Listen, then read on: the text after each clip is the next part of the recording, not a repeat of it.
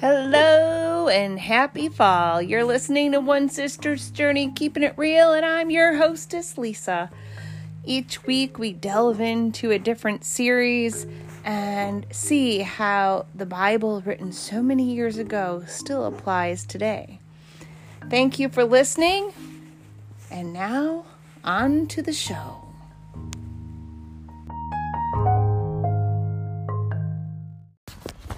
Hello, hello.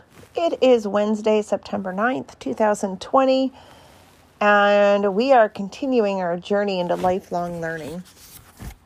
And something I've learned is that I'm exhausted. um, it is almost oh, it's after 9:30 at night on Wednesday, but I did not want to miss the podcast. So here I am for my faithful listeners. I am being faithful to you and to the mission that God's called me to do. So, we're going to continue on lifelong learning. And after three days back to school, with just superintendent's days so the teachers can prepare, lifelong learning. Whoa. Talk about a learning curve. Um, you know, I if you're not from the area, our governor, Governor Cuomo, has said, you know, you know, reimagining, you know, education, blah blah blah. And I think it's even national, but you ain't kidding. Um, a whole different look. Yet, one thing that encourages me because most educators are lifelong learners talk about people on their A game. Holy cow creativity, imagination, positivity, no matter how overwhelmed and exhausted they are, everybody is just pulling together to make school, because tomorrow is the first day of school in the district where I work, the best we can for our kids. And I can't wait. I just can't wait to see the kids back in the building.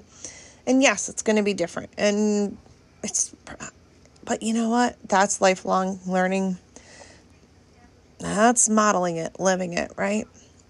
So let's read our verse Proverbs 12, verses 1 and 2 from the NIV. Whoever loves discipline loves knowledge, but whoever hates correction is stupid. Good people obtain favor from the Lord, but he condemns those who devise wicked schemes.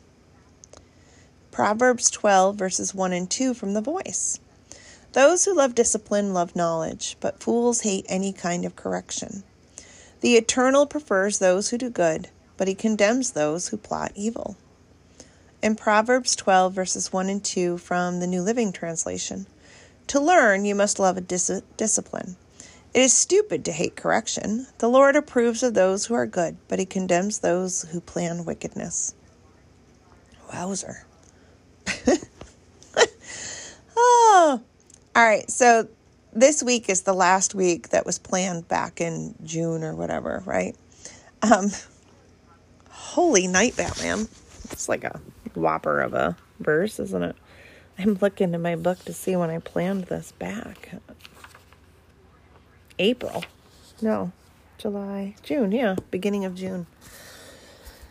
end of May, beginning of June. Um, ooh, lifelong learning here's my takeaway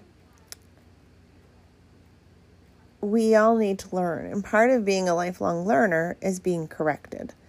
And for people to point out when we've made a mistake or an error in our ways. But what I want to encourage you when you're pointing out the faults, errors, mistakes, weaknesses of others, first, pray about it, think about it, and do it with love and compassion and encouragement because you don't know how hard that person might have tried before they weren't so successful. And I was looking up quotes today, and one of them talked about, and I had heard this at a workshop or a training I attended this summer, and it said, you know, the workshop I went to, it said when you're teaching your kids, you know, and they say, I can't, you know, you rephrase and you say, you haven't yet. You know, so you get rid of the word can't and you say, I haven't yet. And so there was a quote today, and every sentence ended with the word yet. And I can't remember, you know, all the details of what they were, but it was about not focusing on what eliminating the word can't and saying, I haven't learned my sight words yet. I haven't counted to 100 yet. I haven't achieved all my goals yet. I haven't ran a 5K yet. And I was struck by that because what the word yet, it's a three letter word, right? Yet, when we say yet, it means there's more to come. This, yet. With a positive attitude, you'll do this. I haven't counted one, to 100 yet, but if I keep practicing, I will. I haven't written and published the sequel to Where's Heidi yet, but I will. And then I shouldn't say the word but because then it negates everything that was said before. But oh, I am tired. I apologize. So these verses from Proverbs to learn, you must love discipline. It's stupid to hate correction. I don't like that word. Stupid. I don't like that. I look. I just paid fifty cents to the swear jar. Yeah, we have. Um, when my daughter was little, we had a swear jar in the house, and um, any swear words you put a quarter in the swear jar.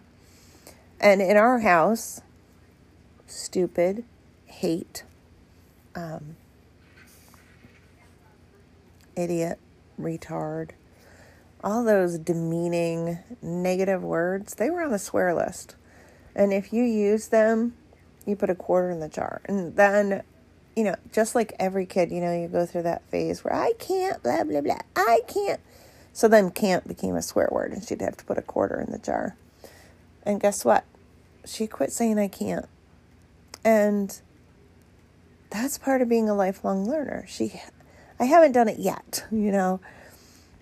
So without even realizing it, I was kind of modeling and living this these different lessons that are just like refreshing my memory today and like I'd forgotten all about that word can't with my daughter it's funny the things that you forget and then what triggers it in your brain, right? Um, that big filing cabinet of the brain. I think it was my cousin that once said, "Yeah, sometimes it's, it's just it's in one of those drawers and it's deep, deep in the back. You know, like it fell behind the drawer and you have to dig it out." uh, yeah, but um, I just want to encourage you to keep learning and keep being and doing so that you're the best version of yourself. And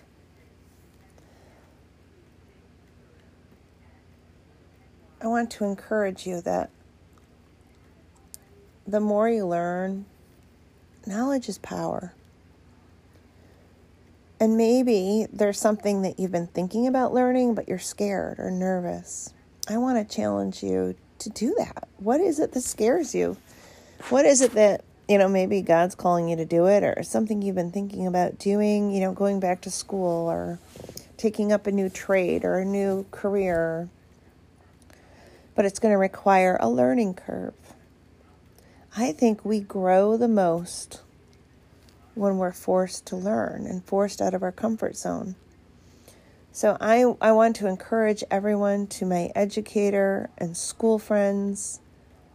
Thank you for stepping up and modeling to others the importance of being a lifelong learner and that it's possible to grow and shine and excel in the midst of a pandemic.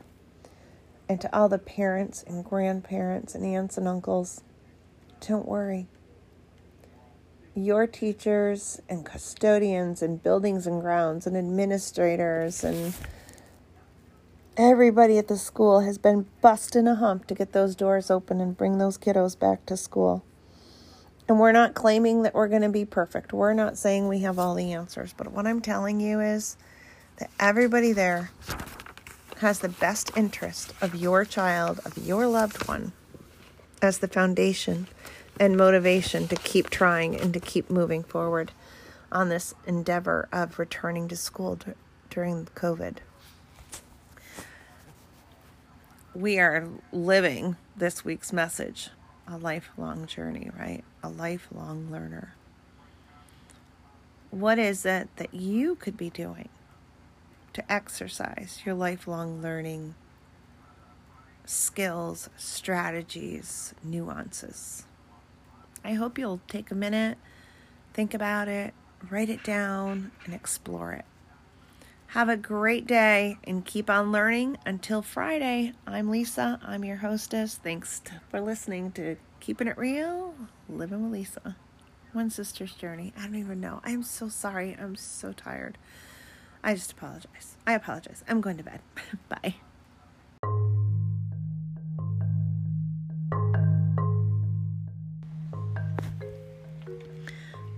And that's a wrap, folks. You've been listening to One Sister's Journey, keeping it real. And I'm your hostess, Lisa, and I want to thank you for listening.